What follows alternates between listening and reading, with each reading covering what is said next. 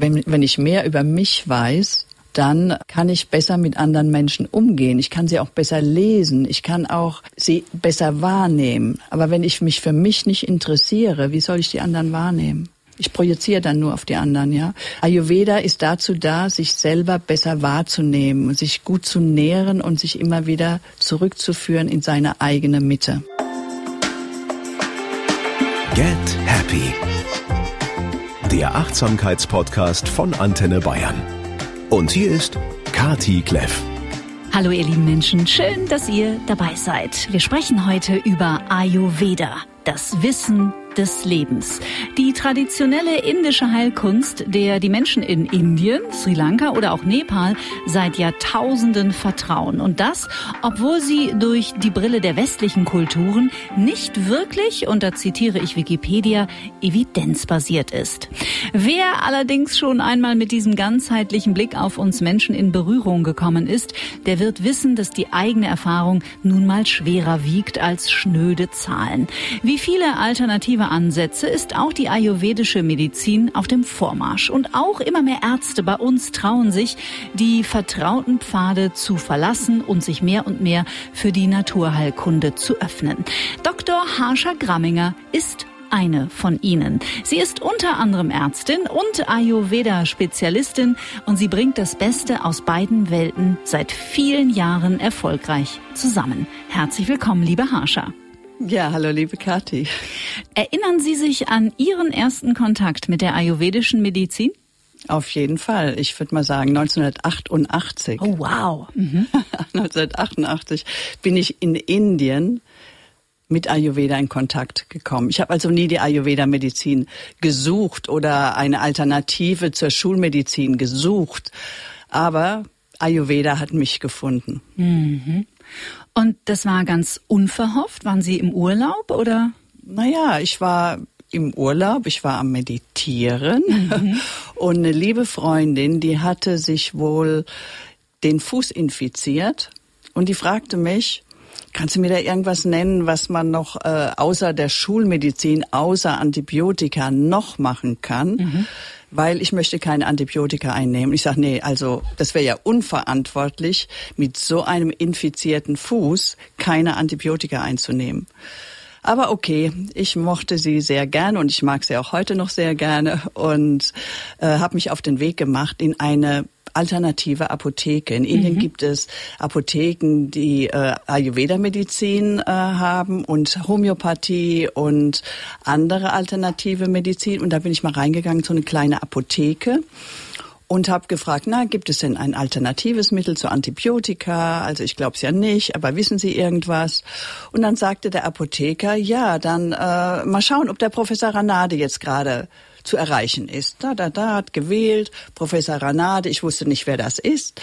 Der ist ans Telefon gekommen und ich sagte, habe den Fall beschrieben und sagte, ja, meine Freundin möchte kein Antibiotika einnehmen. Gibt es eine Alternative? Und dann sagte der Professor, ja, aber sicher doch, Sukshma Triphala, das ist quasi der, der, der Antibiotikaersatz.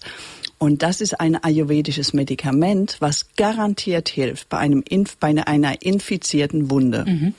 Okay, ich sag, wenn Sie das sagen, kann ja sein. Wir probieren es am besten mal aus. Und, und meine Freundin hat das Mittel eingenommen und Sie glauben es nicht, innerhalb von einer Woche war der Fuß komplett abgeheilt. Mhm. Das war für mich wie so eine Wunderheilung. Also das gibt's doch gar nicht. Ich hätte das nie verantworten können. Ich habe zu ihr gesagt, auf deine Verantwortung hin. Ich weiß darüber gar nichts. Mhm. Und es hat funktioniert. Und so gab es einige Wunderheilungen mit der indischen Medizin, mit, mit der Ayurveda-Medizin. Und ich war komplett überzeugt, fasziniert davon und dachte, na ja, also eigentlich sollte das ja länger brauchen, bis es heilt, so eine Naturheilmedizin. Und das hier ist für akute Stadien. Das ist ja unglaublich. Also ich war total begeistert und wollte es von da an sofort erlernen und studieren. Was war die Basis dieses ayurvedischen Medikamentes? Ja, also hier ist es nicht erlaubt. Mhm. Dieses Mittel ist auch nicht in Deutschland erhältlich.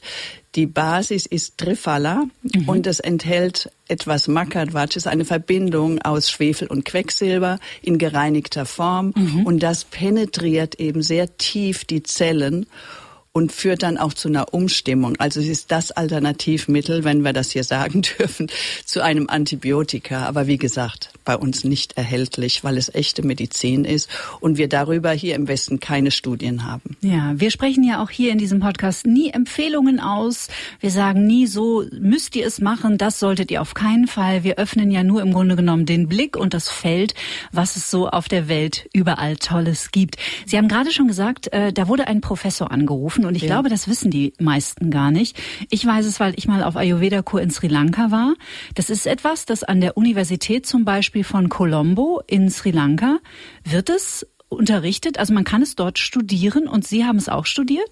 Ich habe es auch studiert. Ich war bei Professor Debnath in Kalkutta mhm. in der Lehre, im Studium und bei Doktor Vasant Lad, der kommt aus Pune. Ich war also in Kalkutta und in Pune und auch in Albuquerque, wo Doktor Lad sein Institut hat, jetzt hatte. Jetzt inzwischen ist er in Asheville. Und da habe ich Ayurveda gelernt. Ich habe also kein komplett hintereinander weg ayurvedisches Studium gemacht. Das dauert fünf Jahre.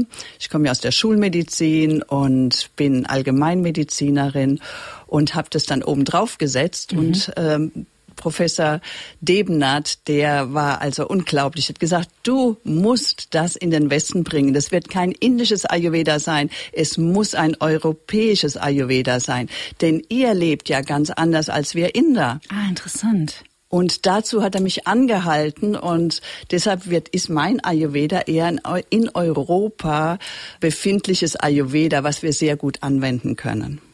Sehr interessant, das habe ich tatsächlich schon mal gehört vor ein paar Jahren, aber nur so nebenbei, dass auch die Pflanzen zum Beispiel, die jetzt in Indonesien oder Asien wachsen, für uns Europäer gar nicht hundertprozentig immer empfehlenswert sind, sondern dass es auch wichtig ist, dass das auf ein europäisches Level, auch die Art und Weise, wie wir uns ernähren zum Beispiel, wir ernähren uns ja, glaube ich, viel kälter, ja. als es die Asiaten tun, ist ja hochspannend. Ja, also wir haben ja zum Beispiel ganz andere Jahreszeiten ja. hier. als als äh, die in Indien sind. Und äh, unser Frühling, Sommer, Herbst und Winter, da müssen wir sehen, wie wir uns ernähren. Ja, die Vata-Zeit, der, des, der Frühling oder auch der Herbst, da müssen wir uns warm ernähren und sehen, wenn so viel Wind ist und so ein unruhiges Wetter, dass wir etwas zu uns nehmen, was uns beruhigt, was diese zu viel an Bewegung beruhigt. Und das tut uns ja gut. Und im Sommer, wenn es bei uns mal heiß ist, da müssen müssen wir eben sehen, dass wir etwas Kühlendes zu uns nehmen, so dass wir die Hitze gut vertragen können. Also Ayurveda ist sehr anpassungsfähig, sehr flexibel und äh, jeder kann sich das rauspicken, was er gerade für sich selber braucht. Und mit den Pflanzen ist es so, ich persönlich hab die, bin der Meinung, ähm, dass es ganz gut ist, wenn wir auch Pflanzen aus Indien zu uns nehmen, die mhm. wir eben nach unseren Gesetzen zubereiten und zubereiten lassen. Denn es gleicht uns aus. Es gibt uns etwas aus dem Osten, wof- wovon uns etwas im Westen fehlt. Und mhm. genauso bin ich der Meinung, dass was wir haben hier an Pflanzenmedizin, das für in Indien sehr gut wäre, also für die Inder, so dass es im Inneren uns ausgleichen kann, dass es uns in unsere Mitte bringt, in Einklang bringt. Da können wir doch die Hilfe aus den anderen Ländern auch zu uns nehmen. Gefällt mir total gut, weil wir ja auch hier viel darüber sprechen, dass wir alle miteinander verbunden sind. Und ähm, einer der größten Irrtümer, auch meiner Meinung, meiner tiefen Überzeugung nach, ist, dass wir glauben, wir seien es nicht. Dass wir, dass wir glauben, wir sind getrennt voneinander aufgrund unserer Hautfarbe, unserer Religion, unserer Herkunft. Aber wir sind natürlich alles Weltenbürger. Ja, wir sind alle miteinander verbunden, richtig. Das weiß eigentlich jeder, dass wenn zum Beispiel, wenn wir an eine Freundin denken, dass sie plötzlich anruft und so, da merken wir die Verbindung. Mhm. Und da lassen wir sie auch zu. Aber dass es auch über ganz viele Kilometer der Fall ist, das glauben wir oft nicht so. Außer wir haben die Erfahrung, wenn wir Freunde äh, in Amerika haben, in Afrika, in Indien haben und wir mal an die denken und plötzlich kriegen wir eine E-Mail. Oder umgekehrt, wir denken dran, oder wir denken an Sie und Sie schicken uns eine E-Mail oder umgekehrt, weil wir doch alle miteinander verbunden sind und miteinander vieles teilen können. Mhm. Im Jahr neunzehnhundertachtundachtzig, als Sie mit der Freundin in Indien waren und die erste Berührung damit hatten, waren Sie zu hundert Prozent der Schulmedizin verschrieben. Ja, absolut. Mhm. Also ich mochte die Chirurgie ganz besonders, die Abdominalchirurgie. Ich war neugierig auf Homöopathie, auf chinesische Medizin, habe da schon mal reingeschnuppert. Aber die chinesische Medizin mit Metall und Holz, da kam ich irgendwie nicht klar. Mhm, ich glaub, nach den ist, Elementen, ne? Ja, ich glaube, es ist eine sehr wertvolle Medizin, aber irgendwie war ich da nicht zu Hause. Und der Ayurveda-Medizin konnte ich mich reinfallen lassen. Das habe ich alles verstanden und auf Anhieb verstanden. Und äh, ja, es war von daher leicht zu erlernen. Mhm. Und das andere konnte ich erlernen, aber es blieb immer ein Stückchen von mir weg. Mhm, spannend. Mhm. Aus Ihrer heutigen Sicht, wo hat die Schulmedizin oder was kann Ayurveda, wo die Schulmedizin vielleicht an eine Grenze stößt? Wo ist die Ergänzung? Ich denke, die Ergänzung ist im präventiven Bereich, die Ergänzung ist bei chronischen Erkrankungen. Mhm. Und ähm, wir können sehr gut im, mit Ayurveda die Gesundheit erhalten, indem wir uns zum Beispiel ayurvedisch ernähren. Mhm. Ayurvedisch ernähren ist ja keine, keine Diät oder so, sondern ist auf jeden, auf jeden Menschen eine zugeschnittene Ernährungsweise, die ihm auch wirklich gut bekommt, wo er keine Probleme hat, Völlegefühl, Sodbrennen, sondern er fühlt sich rundum wohl und hat sein perfektes Gewicht. Mhm. Und da brauchen wir nicht mehr Kalorien zählen, sondern wir können essen, was wir wollen im Prinzip, aber es darf typengerecht sein. Die drei Typen im Ayurveda? Also Vata haben wir. Mhm. Der Vata-Typ ist so der, der schmale Typ, der kreative Typ, der sehr schnell ist, sehr luftig ist, dem, der ganz viele Ideen hat. Und wenn er mal nicht in seinem Gleichgewicht ist, dann wird er nervös, bekommt Schlafstörungen, Völlegefühl, Gelenkprobleme und ja, wird dann ganz unruhig, kann auch mal mit Ängsten zu tun haben. Wenn er im Gleichgewicht ist, ist er begeisterungsfähig und neugierig und inspiriert jeden anderen Menschen. Mhm. Dann den Pitta-Typen, das ist so der mittlere, dessen Elemente sind Feuer und Wasser und das ist derjenige, so der Manager-Typ. Ganz klar im Verstand, der weiß, wo er hin will, der kann die Projekte leiten, der kann klar sprechen und dem folgen die Menschen gerne. Allerdings, wenn er aus dem Gleichgewicht kommt, dann wird er schon mal sehr hitzig und impulsiv. Und wenn er Hunger hat, dann muss er unbedingt essen, denn sonst wird er unerträglich. Und da haben sie kleinen, ich glaub, den kennt jeder. So ja, und, ja, also bitte nicht in einem Meeting, ein Meeting veranstalten mit einem Pitta, ohne etwas zu essen zu geben. Ja, also da, da, äh, das wird kein Vergnügen werden. Aber er ist eben sehr klar und kann auch sehr gut ähm, Projekte durchziehen. Mhm. Dann haben wir den Kapha-Typ. Der ist so der etwas ruhige Typ, der etwas korpulenter ist. Die Hauptelemente sind Wasser und Erde, also sehr geerdet. Hat so die großen Augen, die wunderschönen dicken Haare, hat eine tolle Figur. Ja, wenn er in seiner Dynamik ist, kann sehr gut Muskulatur bilden und ähm, hat die Ruhe weg. Also das ist einer, der sich alles behalten kann. Ja, also er erinnert, was vor zehn Jahren war in dem und dem Meeting. Das weiß er ganz genau und äh, kann es wieder kundtun und kann es äh, geben. Und er ist für alle da. Er hat immer ein Ohr für jeden anderen. Mhm. Er ist ein Geschenk. Die Menschen lieben ihn. Das ist so die Mutter für alle, ob jetzt männlich oder weiblich, wo jeder sich gerne äh, wo anlehnt auch. Und so ein Kapha-Typ, obwohl der korpulenter ist, der friert auch ganz leicht im Winter. Die meisten meinen, na ja, wenn du so viel auf der, auf den Knochen hast, dann äh, frierst du ja nicht so leicht. Und das ist beim Kapha-Typen nicht so, der friert ganz leicht. Und dessen Ungleichgewicht äußert sich, wenn er zu viel das isst, was er gerne isst und sich zu wenig bewegt, dann kann er in die Lethargie abrutschen. Mhm. Und übergewichtig werden, dann ist die Dynamik dahin. Aber wenn er in der Dynamik bleibt, dann kann er sich auch guten Sixpack antrainieren und ist eine Freude für jeden. Und vor allen Dingen, wenn jetzt im Meeting mal so die ähm, die Hitzköpfe miteinander kämpfen, mhm, und der Kreative gar nicht mehr zum Zug kommt, dann de, den äh, Kapha zu haben, der gleicht aus. Der gleicht aus. Mhm. Der ist immer da für alle und er gleicht aus und er weiß, wann er was sagen muss. Mhm. Und ist jeder Mensch ein spezieller Typ oder geht es auch darum, eine Balance in sich herzustellen zwischen Vata, Kapha und Pitta? Ja, ich würde mal sagen, wir sind alle gemischte Doshas, mhm. so nennt sich das. Ähm, aber ein Dosha ist sicherlich dominant. Aber es gibt auch so die ähm, gemischten Doshas, wie ich zum Beispiel. Ich bin ein Pitta-Vata mhm. und es gibt viele, die Pitta-Kapha sind oder Kapha-Vata sind. Ich weiß gar nicht, was Sie sind. Sie wirken wie so ein, so ein Pitta, ne? Eine Pitta-Type. Ich war also in dieser Ayurveda-Kur, die ich gemacht habe in Sri Lanka, wurde ich natürlich auch bei meiner Ankunft als erstes mal untersucht. Über die Untersuchung würde ich auch super gerne mit Ihnen sprechen. Und es war super interessant, weil da waren ja ganz viele Menschen in diesem Resort und äh, das, das Essen war praktisch am, es war am Buffet und da waren dann immer die, die Zeichen, die Symbole davor, damit jeder wusste, was er dort in diesem Resort zu sich nehmen am besten sollte. Und mir hatte der Professor gesagt, ich dürfte alles essen. Ja, ja. Und das fand ich natürlich sehr angenehm. Ja. Also Pitta Kapha hätte ich gedacht, ein bisschen Vata kann sein. Dazu müsste man natürlich ein bisschen den Puls fühlen, die Pulsdiagnose machen. Also Vata, glaube ich, können wir ausschließen. Können wir ausschließen. Ich glaube auch eher Kapha, Pitta. Pitta Kapha. Ja. Mhm. Also nicht Kapha, Pitta Kapha, weil ich fühle so, dass bei Ihnen das Pitta dominant ist. Wirklich? Weil Sie sehr klar sind. Ah, spannend. Kann sich das ändern im Laufe des Lebens? Nein, angeborene, die angeborene Konstitution bleibt. Wir können Ungleichgewicht haben. Also wenn ich viel reise, dann geht mein Vata hoch, ganz klar.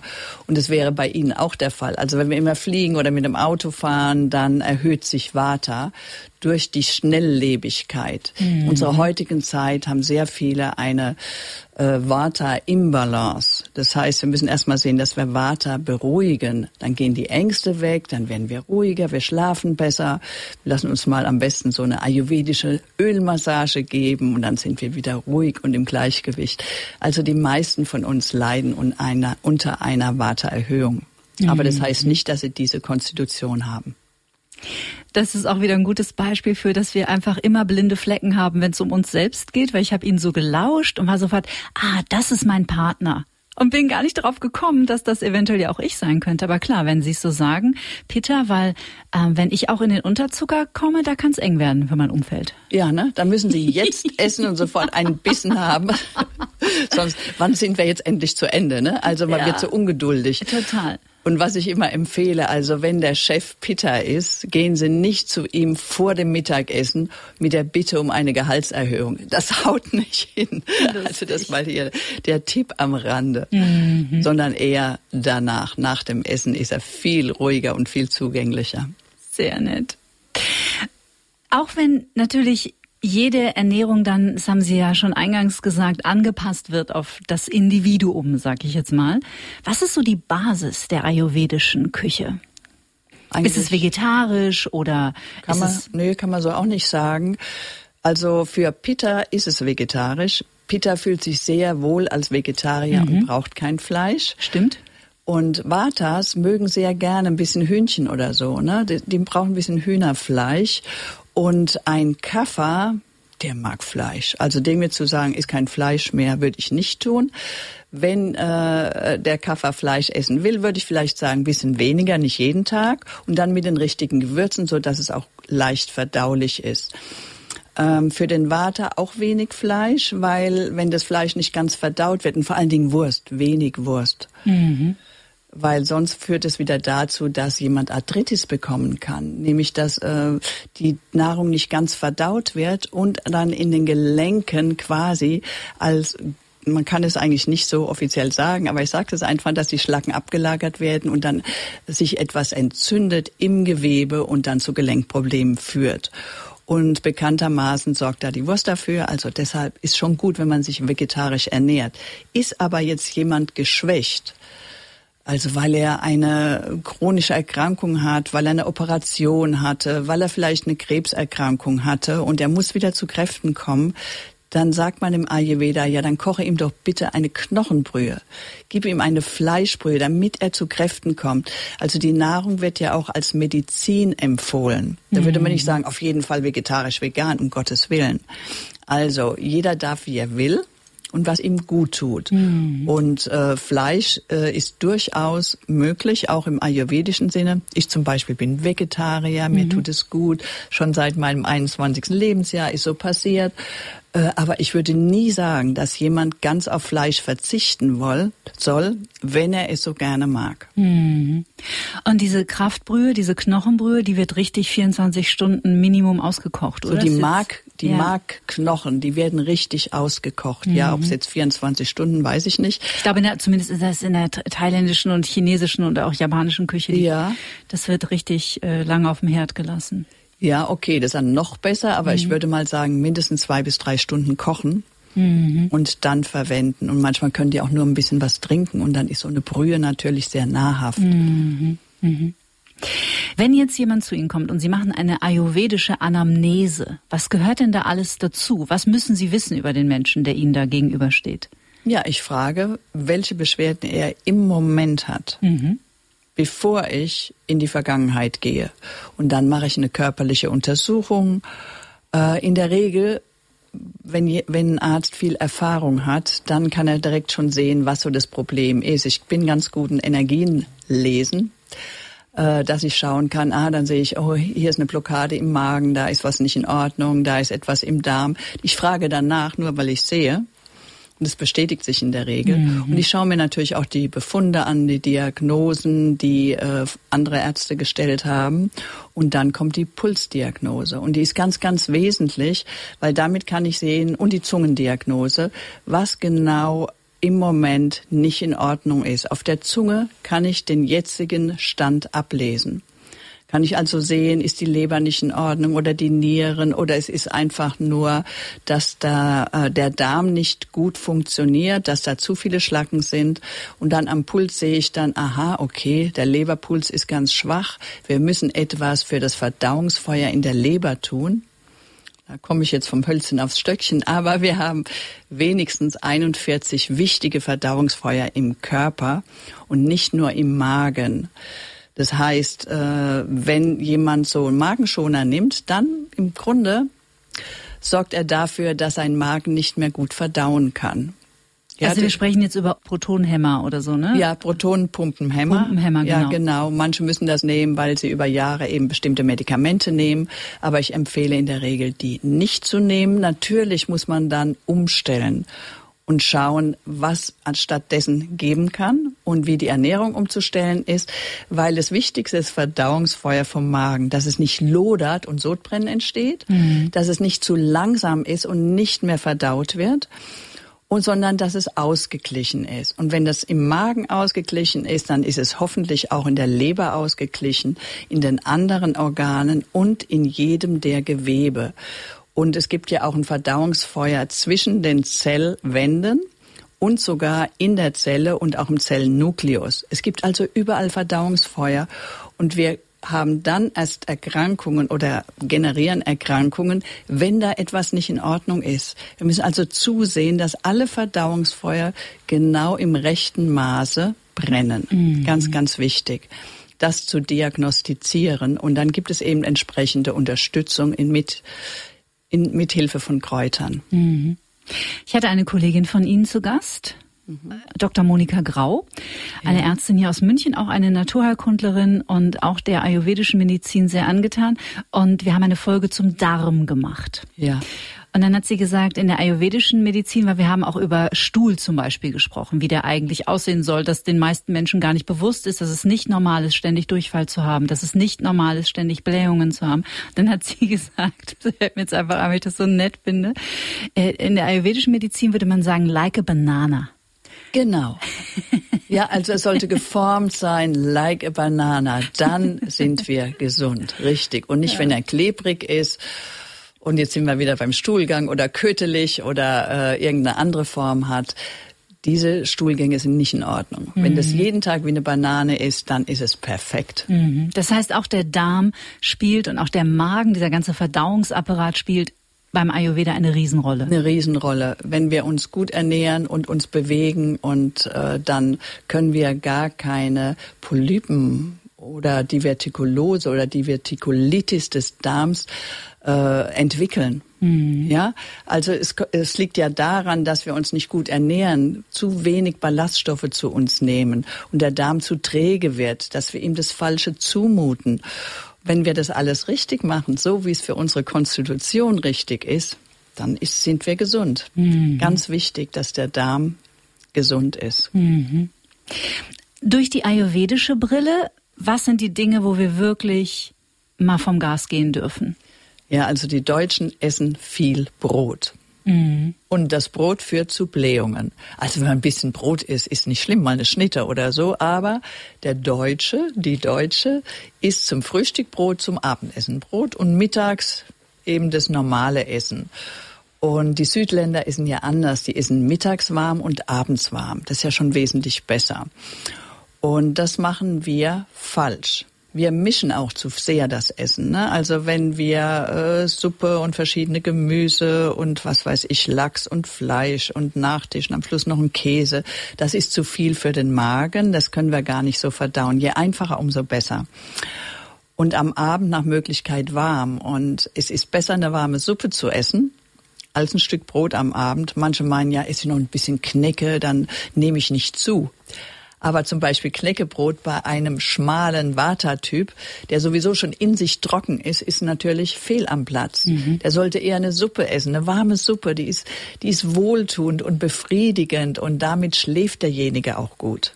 Und wenn ich das Brot rein tue, also ich denke jetzt gerade an die schmalen Typen, ähm, das ist nicht das Beste. Und das tun wir in der Regel.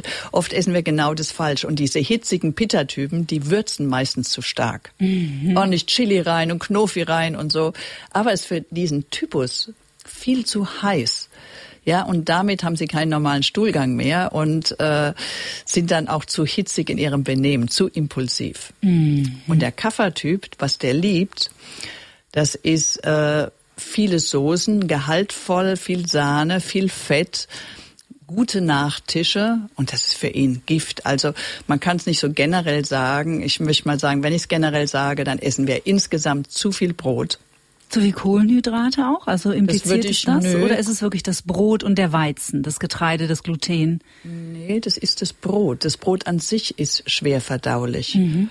Und wir dürfen unserem Körper eher was Warmes, Weiches gönnen auch. Also ein Stück Brot ist okay, wie gesagt, wenn man ein Brötchen isst, völlig in Ordnung, dann haben wir den Aufstrich. Was machen wir aufs Brot? Die Wurst und den Käse. Mm. Ist beides nicht gut. Am Abend Käse führt am Morgen zu Verschleimung. Also wenn ich so der behäbige Kaffertyp bin, der, äh, der dann abends noch ein Stück Käsebrot isst oder ein Käsefondue, dann nächsten Morgen oder ein Eiscreme, eine eiskalte, ein eiskaltes Eis. Am nächsten Morgen ist es Räusper, Räusper. Denkt, oh, irgendwie habe ich mich erkältet. Nein, nein, das war das Abendessen, also das Essen vom Vorabend, mm. was das mm. bewirkt. Also es hat alles eine Wirkung im Körper. Von daher wäre ayurvedisch dann schon besser für denjenigen. Mhm. So diese behäbigen Typen, die Kaffertypen, für die ist es besser, wenn sie trocken essen. Also nicht so soßig, nicht so reichhaltig, dann fühlen sie sich wohler. Ja, und der, der Vata-Typ, der, der, der schlanke, drahtige Typ, also der braucht Soßen und Suppen. Der ist ja viel zu trocken vom Typ her. Ist eigentlich klar, was wir brauchen. Nur machen wir oft genau das Gegenteil. Und dann brauchen wir manchmal so ein bisschen Beratung. Und dann, aha, stimmt. Mhm. Eigentlich tut mir das gut, sagen die meisten. Mhm. Wie alt ist dieses Wissen? fünftausend Jahre? Ich denke fünftausend Jahre, ja, ja. Das wurde ja überliefert mhm. damals. Was ich so faszinierend finde, ist, dass es ja quasi von den Gurus weitergegeben wurde. Das heißt, früher wurde beobachtet, da haben die so, so, so, so einige Schüler um sich herum gehabt, wie wirkt diese Pflanze, wenn ich sie einnehme? Und die hatten eine unheimlich gute Beobachtung, wo diese Pflanze wirkt. Und es wurde alles notiert. Und die hatten auch durch die Meditation eine genaue Vorstellung, was im Körper abläuft. Ja, also dadurch, dass sie ganz in Meditation gegangen sind, konnten sie auch nachvollziehen, was an welcher Stelle des Körpers gerade passiert. Man hat festgestellt, dass sie ohne Anatomie, bei uns ist ja immer äh, die Pathologie und in, in, in der Medizin lernen wir auch, wie sieht der Körper von innen aus. Und die haben es, ohne den Körper aufzuschneiden, wussten die genau, wie der Körper von innen aussieht. Und das finde ich wahnsinnig mm. interessant. Also einfach sehr, sehr gut mit sich verbunden und mit diesem Gefäß verbunden, in dem wir leben in, ganz, die, in dieser ganz, Inkarnation. Ganz genau, ganz genau. Und es war so, dass ja... Äh, sozusagen Medizinstudenten nur dann zugelassen wurden, wenn sie in der Meditation tief genug verankert waren. Mhm. Weil jeder soll ja nicht sich selber projizieren auf den Patienten, sondern sich als Arzt völlig herausnehmen. Mhm. Also es waren damals die Seher, es gab halt nicht wirklich Medizinstudenten, aber die Schüler dieser Gurus haben das genauso gelernt. Also ihr werdet jetzt nicht überrascht sein, dass natürlich auch die Meditation in der ayurvedischen Medizin eine große Rolle spielt. Absolut. Man kann es nicht nur erlernen, man darf es erfahren. Mhm. Also auch eine Erfahrungswissenschaft im Grunde genommen. Absolut. Ich habe so viel von meinen Patienten gelernt. Ja, manchmal wusste ich nicht so genau. Und ich habe etwas versucht und das Feedback, durch das Feedback wurde mir sehr viel bewusst. Und dadurch wurde mein Wissensschatz wesentlich reicher. Mhm. Mhm. Also ich habe nicht ausprobiert in dem Sinne, aber das Feedback der Patienten hat mir sehr viel weitergeholfen. Es geht ja Hand in Hand, Patient und Arzt. Es ist nicht so, nehmen Sie mal das und dann ist es gut, sondern wie fühlen Sie sich damit? Und manchmal mhm. sagen die Patienten, ach, ich habe jetzt das Gefühl, ich brauche das gar nicht mehr, das Mittel. Und dann sage ich, wenn Sie das fühlen, dann ist es wahrscheinlich auch so, mhm. dann lassen Sie es weg. Ja. Ah, ja, ich glaube auch so fest an so eine Körperintelligenz. Absolut. Und dass der Körper uns sehr genau sagt, äh, bitte das nicht und das schon. So, außer wenn es vielleicht jetzt um, das ist ja eigentlich ein Phänomen, ne? Wenn es um Dinge geht, die uns eigentlich nicht gut tun, dass wir auf die am meisten Bock haben. Woran liegt denn das? Ich glaube, wir sind, das klingt dann ein bisschen merkwürdig, wir sind auf Krankheit ausgerichtet, nicht auf Gesundheit. Von klein auf äh, bekommen wir ja ein gewisses Verhalten mitgeteilt und dann kommt etwas auf den Tisch, was nicht unbedingt für jeden gut ist, aber das wird dann gegessen. Und dieses, diese Gewohnheit, die geht dann ins Erwachsenenalter mit hinein und dann ernähren wir uns immer weiter falsch. Und vielleicht war das für das Vata-Kind genau das Richtige, aber fürs Kapha-Kind nicht. Mhm. Ja? Und da wurde ja, die Eltern wussten das ja nicht. Was mhm. ist, was ist denn der Unterschied bei den Kindern von der Konstitution her? Und so hat es sich vielleicht eingeschlichen. Mhm. Und ein gewisses Unwohlgefühl haben wir dann übernommen. Das ist normal für uns. Und deshalb ist es schwer, zunächst mal die äh, Gewohnheit zu verändern. Und deshalb braucht man auch dann die Ärzte, die Wegbegleiter für eine gewisse Zeit, bis sich der Körper umgestellt hat. Dann heißt es, wow, ich fühle mich viel leichter, viel dynamischer, viel besser. Und dann wird diese gesunde Lebensweise auch beibehalten, mhm. weil es einfach gut tut. Und wenn wir es nicht wissen, klar, ja, dann können wir es auch nicht versuchen. Klar. Also ich merke, ich gehe voll in Resonanz. Ich klebe an Ihren Lippen. Ich finde es wahnsinnig faszinierend. Und äh, das setze ich mir für dieses Jahr, für zwanzig dreiundzwanzig, das kommt auf meine Liste, auf meine Prio-Liste, da nochmal tiefer einzutauchen. Jetzt gibt es ja wahrscheinlich nicht so viele, sage ich jetzt mal, traditionelle Schulmediziner, die gleichzeitig sich der ayurvedischen Medizin öffnen. Heilpraktiker machen das aber auch viel, glaube ich. Ja, es gibt auch Heilpraktiker, die das machen und äh man muss denjenigen finden, der zu einem passt. Ich sage immer, jeder Heiler, jeder Arzt, jeder Heilpraktiker bekommt die Patienten, die genau für ihn bestimmt sind. Mhm. Mhm. Das ist einfach so, weil zu dem wir gehen, der hilft uns auch weiter, wenn wir wirklich offen sind. Ich weiß noch, in meiner Anfangszeit dachte ich, oh Gott, oh Gott, was für schwierige Fälle, wie kommen jetzt zu mir im Ayurveda? Ging mir mit dem Coaching auch so. Wie soll ich das denn behandeln? Ne? Mhm. Und dann irgendwie bin ich in mich gegangen und es hat funktioniert. Mhm. Und es ist so, wir alle bekommen die richtigen Patienten. Das heißt, jeder Patient muss einfach hinspüren, wer ist der richtige Arzt, Heilpraktiker, Heiler für ihn. Mhm. Wer, mit wem gehe ich in Resonanz? Und wir sind ja auch viele, von daher ja. Wählen Sie sich's aus. Über diese Pulsdiagnostik würde ich noch mal gerne mehr erfahren. Das fand ich total faszinierend. Was verrät denn das Herz oder der Pulsschlag über ja, uns? Ja, wir haben äh, unter dem Zeigefinger drei verschiedene Vata-Pulse, unter dem Mittelfinger drei verschiedene Pitta-Pulse. die wir feststellen können. Unter dem äh, Ringfinger drei verschiedene Kapha-Pulse. Normalerweise gibt es nur einen Puls unter jedem Finger, den ich spüren kann. Aber ich kann die Qualität des Pulses spüren, wenn ich alle drei fühlen kann. Also werde ich merken, wenn unter dem Mittelfinger ein starkes Pochen ist, wie so ein Frosch, dann ist ein starker Pitta-Puls vorhanden. Und wenn unter dem Ringfinger, der ist meistens etwas anders, der ist wie ein Schwan, bewegt er sich. Das mhm. ist ein Kapha-Puls. Bei manchen merke ich das gar nicht, also bei mir so ganz, ganz schwach. Und der Vata-Puls, der ist einfach schnell. Der bewegt sich ganz schnell und unruhig. Das ist der Vata-Puls. Also ich kann unter jedem Finger spüren, welche Qualität da ist. Und daran kann ich sehen und ich kann auch noch eine Organpulsdiagnose machen, indem ich an die obere Ebene und die siebte Ebene gehe und die verschiedenen Organe spüren kann. Ich kann dann sehen, okay, die Leber braucht Unterstützung oder die Galle. Und dann sagt dann jemand, wenn ich sage, ja, die Galle braucht Unterstützung, ja, ich habe gar keine Galle mehr. Ja, okay, dann merken wir das. Oder, aha, okay, da hat jemand Probleme mit der Niere oder Blase, dann frage ich nochmal nach. Also das können wir alles erspüren durch die Pulsdiagnose. Mhm. Und das ist natürlich gut, wenn wir nicht keinen Kaffee morgens getrunken haben, sondern direkt zum Arzt gehen und dann den Puls erspüren lassen. Mhm. Also Sie legen praktisch als Ärztin diese drei Finger, den Mittelfinger, den Zeigefinger und den Ringfinger, auf den Puls der Patienten. Ja, genau. Und durch Ihre Feinfühligkeit, je nachdem, welcher Finger wie in Resonanz geht, spüren Sie, welcher Typ da vor mir sitzt. Vor, vor genau. Ihnen sitzt. Und dann dazu noch eben, welches Organ Unterstützung möchte. Mhm. Also ist ganz spannend. Und wenn jemand drei Pittas hat, dann ist der Pitta prädominant, ja. Und zum Beispiel, ich habe drei Pitta und zwei Vata in meinem Puls und mhm. ein Kapha, ein kleines Kapha. Ja, und das, äh, deshalb bin ich, wie ich bin. Und jemand anders, Sie haben einen anderen Puls. Wahrscheinlich haben Sie drei Pitta, zwei Kapha und zwei Vata. Mhm. Also sehr ausgeglichen.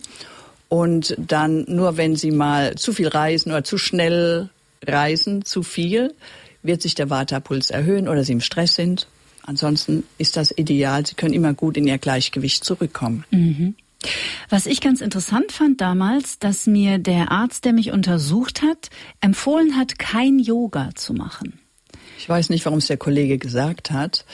Ich sage immer, wenn eine Person sehr gerade ist, sehr viel Rückgrat hat und sehr viel Kontrolle, finde ich Yoga nicht so das Richtige. Ah, vielleicht war es das. Ja, aber wenn jemand sehr instabil ist und zur Labilität neigt, so ein Vata-Kapha zum Beispiel, der, dem fehlt ja das Feuer, diese, diese Geradlinigkeit. Ich sage immer das Rückgrat, also auch wenn er ein Rückgrat hat, äh, ich möchte keinen diskriminieren hier, sondern das ist rein diagnostisch zu sehen, dem empfehle ich auf jeden Fall Hatha-Yoga, mhm. weil das gibt ihm genügend Feuer. Und das braucht er, damit er sich ein bisschen Pitta, etwas Feuer kreiert. Und manche haben einfach zu viel davon und sind sowieso sehr geradeaus und sehr geradlinig. Und dann ist vielleicht Tanz, irgendwas Weicheres, wesentlich besser für ihn.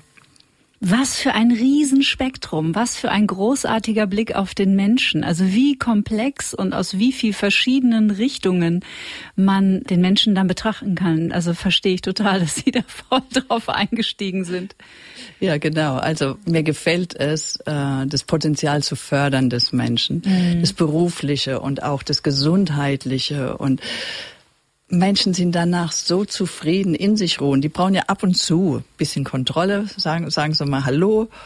Wenn sie spüren, okay, so geht es, wenn ich das und das einhalte, geht es mir im Leben gut. Es ist nicht zu strikt, ne? Also wir haben schon viele Freiheiten damit, aber wir wissen dann, okay, jetzt darf ich mal wieder ein Kitscheri-Wochenende machen. Kitscheri ist ja Mungdal und Reis. Das ist so, eine, so ein Entschlackungsessen, was man sich mal am Wochenende kochen kann, damit das Verdauungsfeuer wieder gesund ist und wir ordentlich Hunger haben und auch dann wieder ein gutes Sättigungsgefühl haben. Weil manchmal essen wir so die ganze Zeit, den ganzen Tag und dann mhm. wissen wir gar nicht, haben wir Hunger, sind wir satt? Und dann fangen die ganzen Störungen im Körper an. Und dann mhm. sage ich immer mal am Wochenende einfach mal einen Entschlackungstag einlegen, dann geht's ihnen wieder besser. Dann mhm. spüren sie, oh, ich habe richtig Hunger, gut so. Der Hunger soll da sein, wenn wir essen. Super spannend.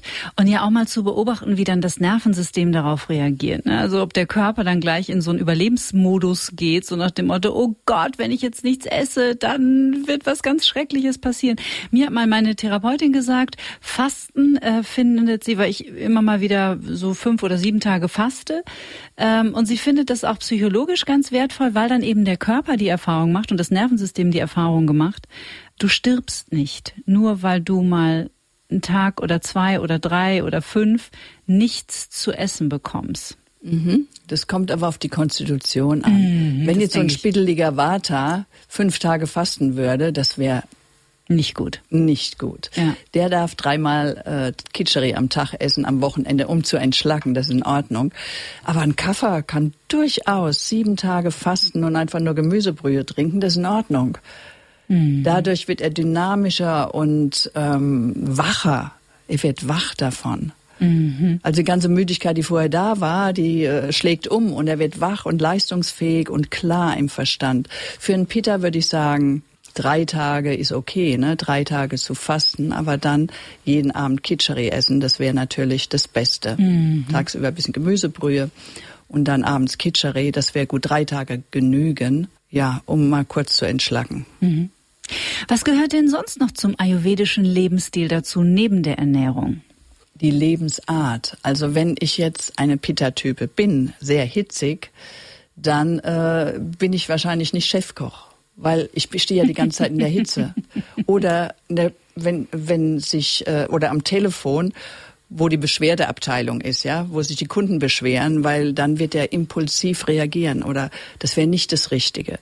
Also ein Pitta in der frischen Luft im, im, im eigenen Büro, super, super gut.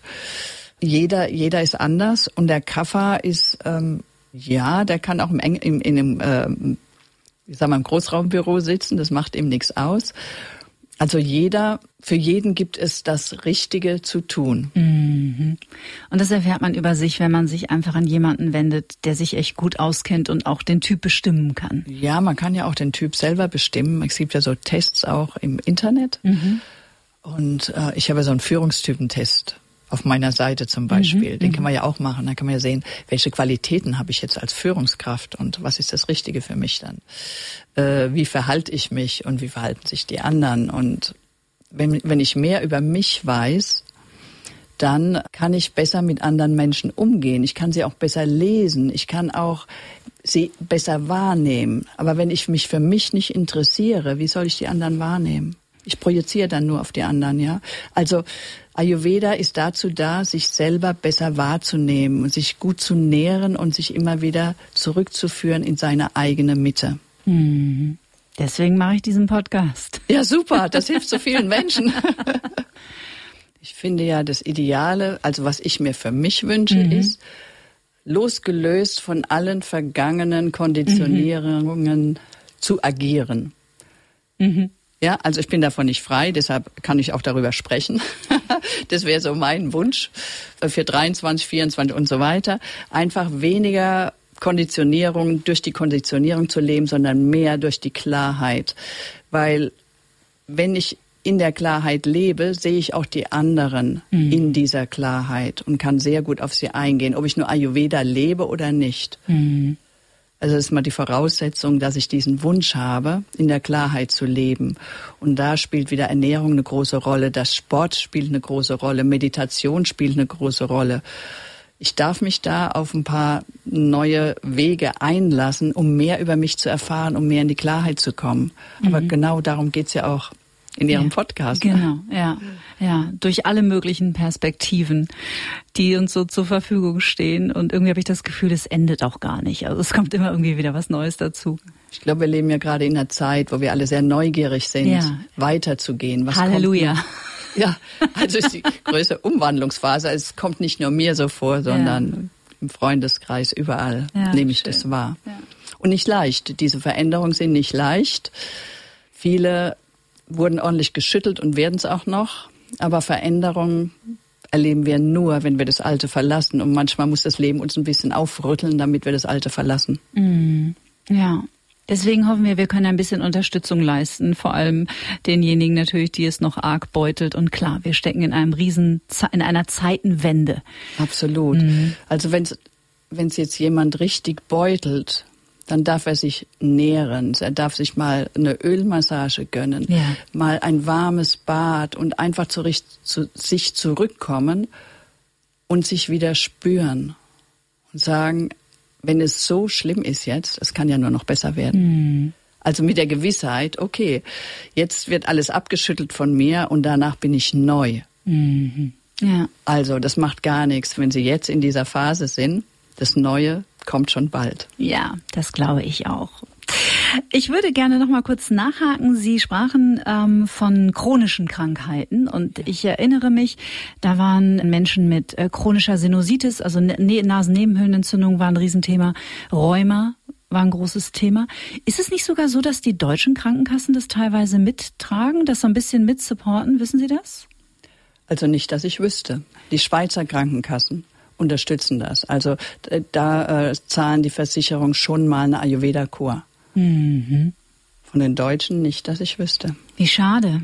Ja, dann äh, ja, da hätten wir uns bestimmt höhere Beiträge ähm, ersparen können, mhm. Versicherungsbeiträge. Aber es ist nicht so leicht, äh, aus den bekannten Strukturen äh, eine Veränderung zu bekommen. Also mhm. ist ganz schwierig. Mhm. War eine Frau, die hatte Polyarthritis, also entzündliches Gelenkrheuma und war vier Wochen da und die kam aus Schwaben, vielleicht hört sie jetzt gerade zu, ist schon lange mhm. her, aber wer weiß. Äh, die konnte ihre Hände wieder bewegen. Die ja. Gelenke waren abgeschwollen, die hatte keine Schmerzen mehr und die war wieder beweglich in ihren Fingergelenken. Und da wurde mir erstmal auch so klar, okay, hier passiert wirklich auch was Größeres. Absolut, absolut, mhm. weil äh, das ganze Ama muss ja entfernt werden, das, was diese Entzündungen herbeigeführt hat. Und dann kommt es drauf an, was war jetzt erhöht, welches Dosha erhöht war, Vata, Pitta oder Kapha. Ist es, waren die Gelenke geschwollen, dann ist eine Kapha-Erhöhung drin oder entzündlich, dann ist eine Pitta-Erhöhung oder sind sie schon verformt, eine Vata-Erhöhung. Und durch die vielen Einläufe, die dann auch gemacht werden und die Ölbehandlungen, mhm. die sehr spezifisch sind für diese Rheumatiker, die führen dann zu einer Linderung, ganz klar. Mhm. Wer schon mal eine Ayurveda-Kur gemacht hat, hat vielleicht den sagenumwobenen Stirnguss erlebt, mhm. der ja, glaube ich, immer am Ende einer Kur stattfindet. Das Öl soll man länger noch ein bisschen in den Haaren halten. Warum ist es so eine, eigentlich eine sanfte Intervention, aber auf Körper- oder Seelenebene scheinen da ja größere Prozesse berührt zu werden. Was passiert da bei diesem Stirnguss? Also für mhm. alle, die nicht wissen, was es ist, warmes Öl, das einem ganz konstant... Ja, genau, was einem äh, aufs dritte Auge genau. träufelt oder eben auch leicht hin und her bewegt wird, der Ölstrahl, je nachdem, mhm. was gerade richtig ist für denjenigen. Und wie Sie schon gesagt haben, man macht es nicht am Anfang von der Kur, denn man leitet erst mal aus und macht ganz andere Anwendungen. Und wenn das meiste ausgeleitet ist, gehen wir zum Stirnguss über mit einer kleinen Abhyanga, also Ganzkörperölung vorweg. Und dann kommen wir zum Stirnguss. Und wenn der von einem erfahrenen Therapeuten oder einer erfahrenen Therapeutin gemacht wird, dann kann es passieren, dass wir wieder in die Gebärmutter unserer Mutter gelangen. Ah, ja, deshalb. Wir okay. kommen so ganz hinein, wir sind ganz beschützt. Und manchmal haben wir Erlebnisse, wie wir uns da gefühlt haben. Und manchmal kommen wir plötzlich in den Geburtsvorgang auch rein. Also es kann ganz viel auslösen. Muss nicht sein. Also nicht erwarten bitte, aber es kann passieren. Mhm. Also es führt auf jeden Fall zu einer ganz tiefen Entspannung. Vata wird reduziert und der Verstand wird ruhig. Und sozusagen mit jedem Ölstrahl wird, werden die Gedanken weggewaschen. Mhm. Das heißt so, dass der Verstand dann sehr leer und ruhig wird. Und wenn wir das zulassen, dann sind wir anschließend tiefenentspannt. Ach, wenn wir jetzt unruhig sind, oh Gott, was kommt denn jetzt, was kommt denn jetzt? Meine dann, Haare, wie soll ich das Öl hier aus meinen Haaren waschen? Ja, das ist wirklich so. Die Haare sind dann ölig und es macht gar nichts. Man bekommt dann ein schönes Handtuch drum genau. und damit äh, läuft man dann erstmal herum und ähm, dann hinterher muss man halt zwei, dreimal die Haare waschen. Aber diesen Zustand, mhm. den sollte man nicht missen. Ja, das ist schon ganz großartig, wenn man da sich so behütet fühlt und wirklich in der Gebärmutter sich ausdehnen darf und es geht einem so wohl, man ist so beschützt, es ist herrlich, ein herrliches mhm. Gefühl. Sind ja im Grunde genommen die Massagen ähnlich, ne? Also, ist ja, also die ayurvedische Massage, finde ich, ist ähnlich auch der Lomi-Massage und witzigerweise, ohne dass ich es wusste, hatte ich genau bei der Lomi, weil ich liebe diese Massage mit ganz viel Öl und wenn das warm ist, man wird so gehalten ja. und dann habe ich schon oft gedacht, ich glaube, so ist das gewesen, als wir in diesem warmen Fruchtwasser, in diesem Bauch so vor uns hingeschwommen sind. Ja, das kann. Der Körper lässt so von innen heraus los. Genau, das kann passieren. Manche werden sehr nervös, wenn das mhm. Pitta zu hoch ist und dann noch das warme Öl. Um Gottes Willen, wann ist die fertig? Also... Ja, dann würde man wieder ein anderes Öl verwenden, ah, ein ja. kühlendes Öl. Für einen Vata würde man eher ein erwärmendes Öl benutzen und für einen Pitta-Typen eher ein kühlendes Öl. Auch im Stirnguss würde man eher ein kühlendes Brahmi-Öl nehmen und nicht ein erwärmendes Öl. Also wir haben ja verschiedene medizinische Öle in der Anwendung äh, bei den Ayurveda-Kuren und schauen, welcher Typ ist es. Welche Doshas, welche Doshas, welches Dosha möchte ich erniedrigen und danach werden die Öle auch ausgesucht. Mhm.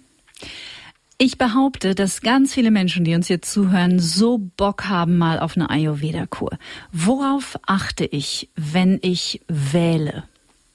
Mhm. Es kommt drauf an, geht es mir um eine medizinische mhm. Behandlung, geht es mir darum, dass ich auch einfach mal loslasse und eine wunderschöne Anwendung bekomme, wunderschöne Massagen. Da gibt es sehr gute Zentren in Kerala, also das ist ayurvedisch, aber nicht zu streng. Mhm. Ja, ich kann da richtig loslassen, da gibt es diese Cottages und ich höre das Meeresrauschen.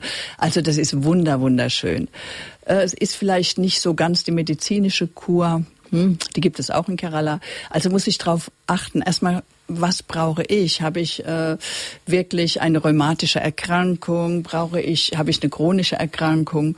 Und mache ich deshalb eine Kur? Dann wähle ich mir einen anderen Ort aus, dann schaue ich, wie die medizinisch aufgestellt sind. Oder geht es mir um eine Wohlfühlkur? Mhm. Dann schaue ich, dass ich vielleicht am Meer bin. Ja, das ist, das ist sehr angenehm dort. Oder äh, auch sehr, dass ich da ein schönes, einen schönen Raum habe. Meistens gibt es da Cottages, die sind wunderschön. Mhm. Ja, also je nachdem. Und wir haben ja in Deutschland auch einige Kliniken, wo äh, Menschen hingehen können. Auch da wird eher medizinisch gearbeitet. Manche vielleicht auch eher zum Wohlfühlen. Also mhm. erstmal sich selber fragen, was möchte ich mit dieser Kur erreichen? Mhm. Und manche möchten einfach nur entspannen, weil sie gesund sind. Mhm. Vielleicht mal wieder so ihr Verdauungsfeuer in Ordnung bringen, dass sie wieder auf das Gesunde Lust haben und nicht nur auf die Kekse. Das gibt's ja auch. Ich habe eine Freundin, die isst unheimlich gern. Die sagt, du, ich brauche jetzt mal wieder eine Kur, weil ich esse schon wieder sehr merkwürdig. Also sie liebt, äh, sie lebt in der Schweiz und sie liebt eben ähm, alles, was mit Käse ist und Rösti ist und so weiter und äh, den Cappuccino und dann sagt, naja, aber sehr so, reichhaltig, sehr, sehr reichhaltig. Sie hat eben ordentlich Kaffer, wie wir gesagt haben. Und sie sucht jetzt was zum Entschlacken. Mhm. Das muss jetzt nicht so medizinisch sein. Und da habe ich dann eben eher eine Empfehlung ausgesprochen. Ah ja, okay. Und was wäre so Minimum? Zwei Wochen? Wäre schon gut, ähm, oder? Wenn ich Anti-Stress-Behandlung möchte, wünsche, gehen auch schon zehn Tage. Mhm. Möchte ich eine Panchakarma-Kur machen, ist das Minimum zwei Wochen. Mhm. Okay. Darunter geht's nicht. Okay, also wenn ihr euch aufmacht ins Internet und sucht, dann habt ihr jetzt schon mal so ein paar Indizien. Die Länder sind natürlich Indien, Sri, Sri Lanka. Lanka. Mhm. Genau. Ja, ja, man muss eben gucken, wenn es gibt sehr einfache Kuren, ne? Also da geht's wirklich nicht um, um um die Ausstattung des Zimmers, sondern wirklich um die Anwendungen und ja. das ist dann für uns vielleicht ein bisschen hart. Mhm. Deshalb sage ich, jeder muss schauen, was er sucht und sich danach die Klinik aussuchen. Mhm. Ich habe es ja eingangs schon gesagt, das Ayurveda und auch die Schulmedizin ist ja nicht das Einzige, womit Sie so Ihren Tag bestreiten. Ihr aktuelles Buch trägt den wunderbaren Titel Das Geheimnis der neuen Führungskräfte. Sie arbeiten seit vielen Jahren mit den Großkopferten, wie man bei uns in Bayern sagt, mhm. zusammen und unterstützen Führungskräfte in allen möglichen Branchen. Was dürfen Führungskräfte bei uns in Deutschland in den nächsten Jahren begreifen? Was dürfen sie verändern? Was dürfen sie lernen? Und nehmen sie ihr ganzes ayurvedisches Wissen zum Beispiel mit in diese Arbeit? Ja, natürlich nehme ich das ayurvedische Wissen mit. Also der Anlass, das Buch zu schreiben, war, weil wir im Lockdown waren und gefühlt waren die Firmen, sind die Firmen stagniert. Mhm. Es ging nicht mehr weiter. Wir sind ja das Volk der Dichter und Denker und der Erfinder und alles stagnierte. Da dachte ich, irgendwie möchte ich ein Buch schreiben, dass sich das ändert. Und vielleicht können wir nicht mit großen finanziellen Mitteln, sondern mit kleinen finanziellen Mitteln schon sehr viel in Gang setzen. Und in dem Buch nenne ich zum Beispiel ähm, die verschiedenen Menschentypen anders. Der Kreative ist der Quirlige, der Ideenreiche, zum Beispiel der Designer. Und der Macher ist derjenige, der die Projekte durchzieht, der in den Meetings die Ärmel hochkrempelt und das sind die Eckdaten und da müssen wir hin, Zahlen, Daten, Fakten, das ist der Mann dafür. Und der Erhalter ist derjenige, der das Elefantenhirn hat und die ganze Crew zusammenhält. Und das beschreibe ich auch. Ich beschreibe in diesem Buch, was die Stärken des Einzelnen sind, wie jeder auf den anderen eingehen kann. Also ich würde meinen, dass den Führungskräften heute so das ein bisschen, nicht das Verständnis, aber so ein bisschen das feine Gefühl fehlt. Wie ticke ich? Wie tickt der andere? Weil wenn ich Teamarbeit mache, dann muss ich ja wissen, aha, ich habe hier den, den Macher und hier habe ich den Erhalter. Wen setze ich am Anfang des Projektes ein? Wer denn dazwischen? Und wie leite ich diese ganzen Team-Meetings, mhm. ja, nämlich situationsgerecht. Ich kann ja nicht immer sagen, so das und das wird gemacht. Mhm. Und das sind wir heute noch. Wir sind am Übergang von der althergebrachten Führung hin zur teamorientierten Führung. Und das geht heute alles anders. Und dazu muss ich die Menschentypen kennen und es zulassen, sie kennenzulernen. Ich beschreibe auch, dass wir wirklich zu einer anderen Arbeitszeitregelung übergehen sollten. Nämlich? Denn, denn der Kreative startet gern um sieben, zum Beispiel. Mhm. Sieben, acht Uhr ist er in Höchstform, läuft sich schon warm und agiert und macht. Dann haben wir den Macher, der ist ein bisschen später, weil der morgens vielleicht nochmal ins Fitnessstudio geht oder eine Runde joggt. Und dann kommt der Erhalter, der kommt so gegen zehn, mhm. im Idealfall. Und arbeitet dann abends vielleicht bis acht. Mhm. Es macht ihm gar nichts aus, weil der einfach später in Gang kommt. Und wenn wir dem so Sorge tragen, wie es für jeden richtig ist, dann ist schon mal die Laune eine viel, viel bessere. Wenn ich jetzt auch noch die Pausengestaltung anders mache, weil dieser Kreative, der brettert durch bis zwei und dann ist er müde. Dann braucht der mal ein bisschen so eine Ruhephase. Nicht nur ein warmes Süppchen, was Warmes zu essen, sondern auch mal zehn Minuten Nickerchen. Mhm. Ein kurzes Schläfchen, dann funktioniert er wieder am frühen Nachmittag und natürlich geht er früher nach Hause, weil er früher angefangen hat. Mhm. Der Macher, der ist so rasend vielleicht in der Mittagszeit, dass er denke, also irgendwie diese Meetings, die laufen nicht und wir schaffen das nicht und wie kriege ich das durch? Für den ist vielleicht ein Boxsack ganz gut, mhm. dass er mal seine Wut, dass er sich austoben kann. Da ist er völlig entspannt, isst einen Salat danach, alles bestens. Mhm. Ja, und der Erhalter, der macht ja morgens keinen Sport, also er müsste sich zwingen zu frühstücken, der darf seinen Espresso trinken, alles klar. Und der mag vielleicht ein paar Gewichte stemmen, irgendwann am Abend oder vielleicht am Mittag und vielleicht da auch einen Spaziergang machen. Und der braucht ja jetzt morgens nichts zu essen und dann mittags braucht er eben sein trockeneres Essen. Also, dass wir das so ein bisschen flexibel halten, nicht das für alle Yoga, für alle die Massagen, für alle das, das Fitnessstudio, sondern ein bisschen individueller eingehen. Hm. Und nach einem großen Projekt, wenn jetzt die, ähm, das Team für sechs Wochen, für zwei Monate geknüppelt hat, wirklich Stunde um Stunde und egal, wann, wann Schluss war, wenn dieses Projekt zu Ende ist, kann ich nicht sagen, so jetzt gehen wir zur normalen Arbeit über, sondern erstmal ist Freizeit angesagt. Hm. Ja, also macht, nehmt euch eine Spa, hier ist das Ticket dazu oder du, was weiß ich, jeder, was, was er mag. Äh, der eine im Whirlpool und mit warmen Massagen und der andere will draußen Skifahren, was immer für jeden richtig ist. Ich muss das als moderne Führungskraft sehen, was jeder braucht mhm. und darf weder ausnutzen, natürlich nicht, aber wenn ich das sehe und spüre, dann sind auch die Mitarbeiter mit mir. Und wenn ich da ein Vorbild bin, weil ich auf mich sehr achte, dann folgen mir auch die Menschen. Mhm. Also das ist so, was im Buch im Großen und Ganzen beschrieben steht und auch, dass wir unsere Sinne mehr benutzen dürfen und die schulen dürfen. So logisch, so klar und eigentlich so unvorstellbar, dass man das noch überhaupt erstmal den Menschen vermitteln muss. Das ist doch verrückt. Und jetzt stellen Sie sich mal vor, man würde so mit, man würde Grundschüler schon so betrachten. Genau, da geht es los. In der, in der, also eigentlich im Kindergarten. Mhm. Im Kindergarten, wenn die Kinder das Richtige zu essen bekommen, wenn die ihre, äh, ich meditiere manchmal mit Kindern. Mhm. Und wenn die äh, schipperig machen, so irgendwie so laute, oder wenn sie lachen, ne, dass man mal zwei Minuten lacht aus dem Bauch heraus und dann ein bisschen Blabla-Meditation und dann stille zwei Minuten. Auch die kleinsten Kinder, die sind so still. Und wenn man das so weiterführt, die behalten das ein Leben lang bei. Mhm. Das kann man schon im Kindergartenalter mhm. lehren. Wir sind in einer Zeitenwende. Ich bin voller Hoffnung.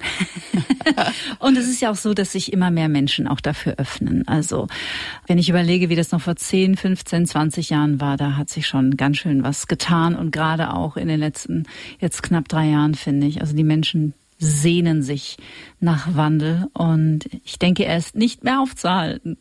Ja, ich hoffe es auch. Ja, ja. Nee, wir sehen es ja auch, dass viele sich wandeln und dass auch in den Firmen die Führungskräfte sich zu wandeln beginnen. Früher machte man mal so ein Überlebenstraining für Manager. Das mhm. reicht heute nicht mehr. Nee. Also ist ein bisschen mehr verlangt, aber äh, wir sind auf dem richtigen Weg.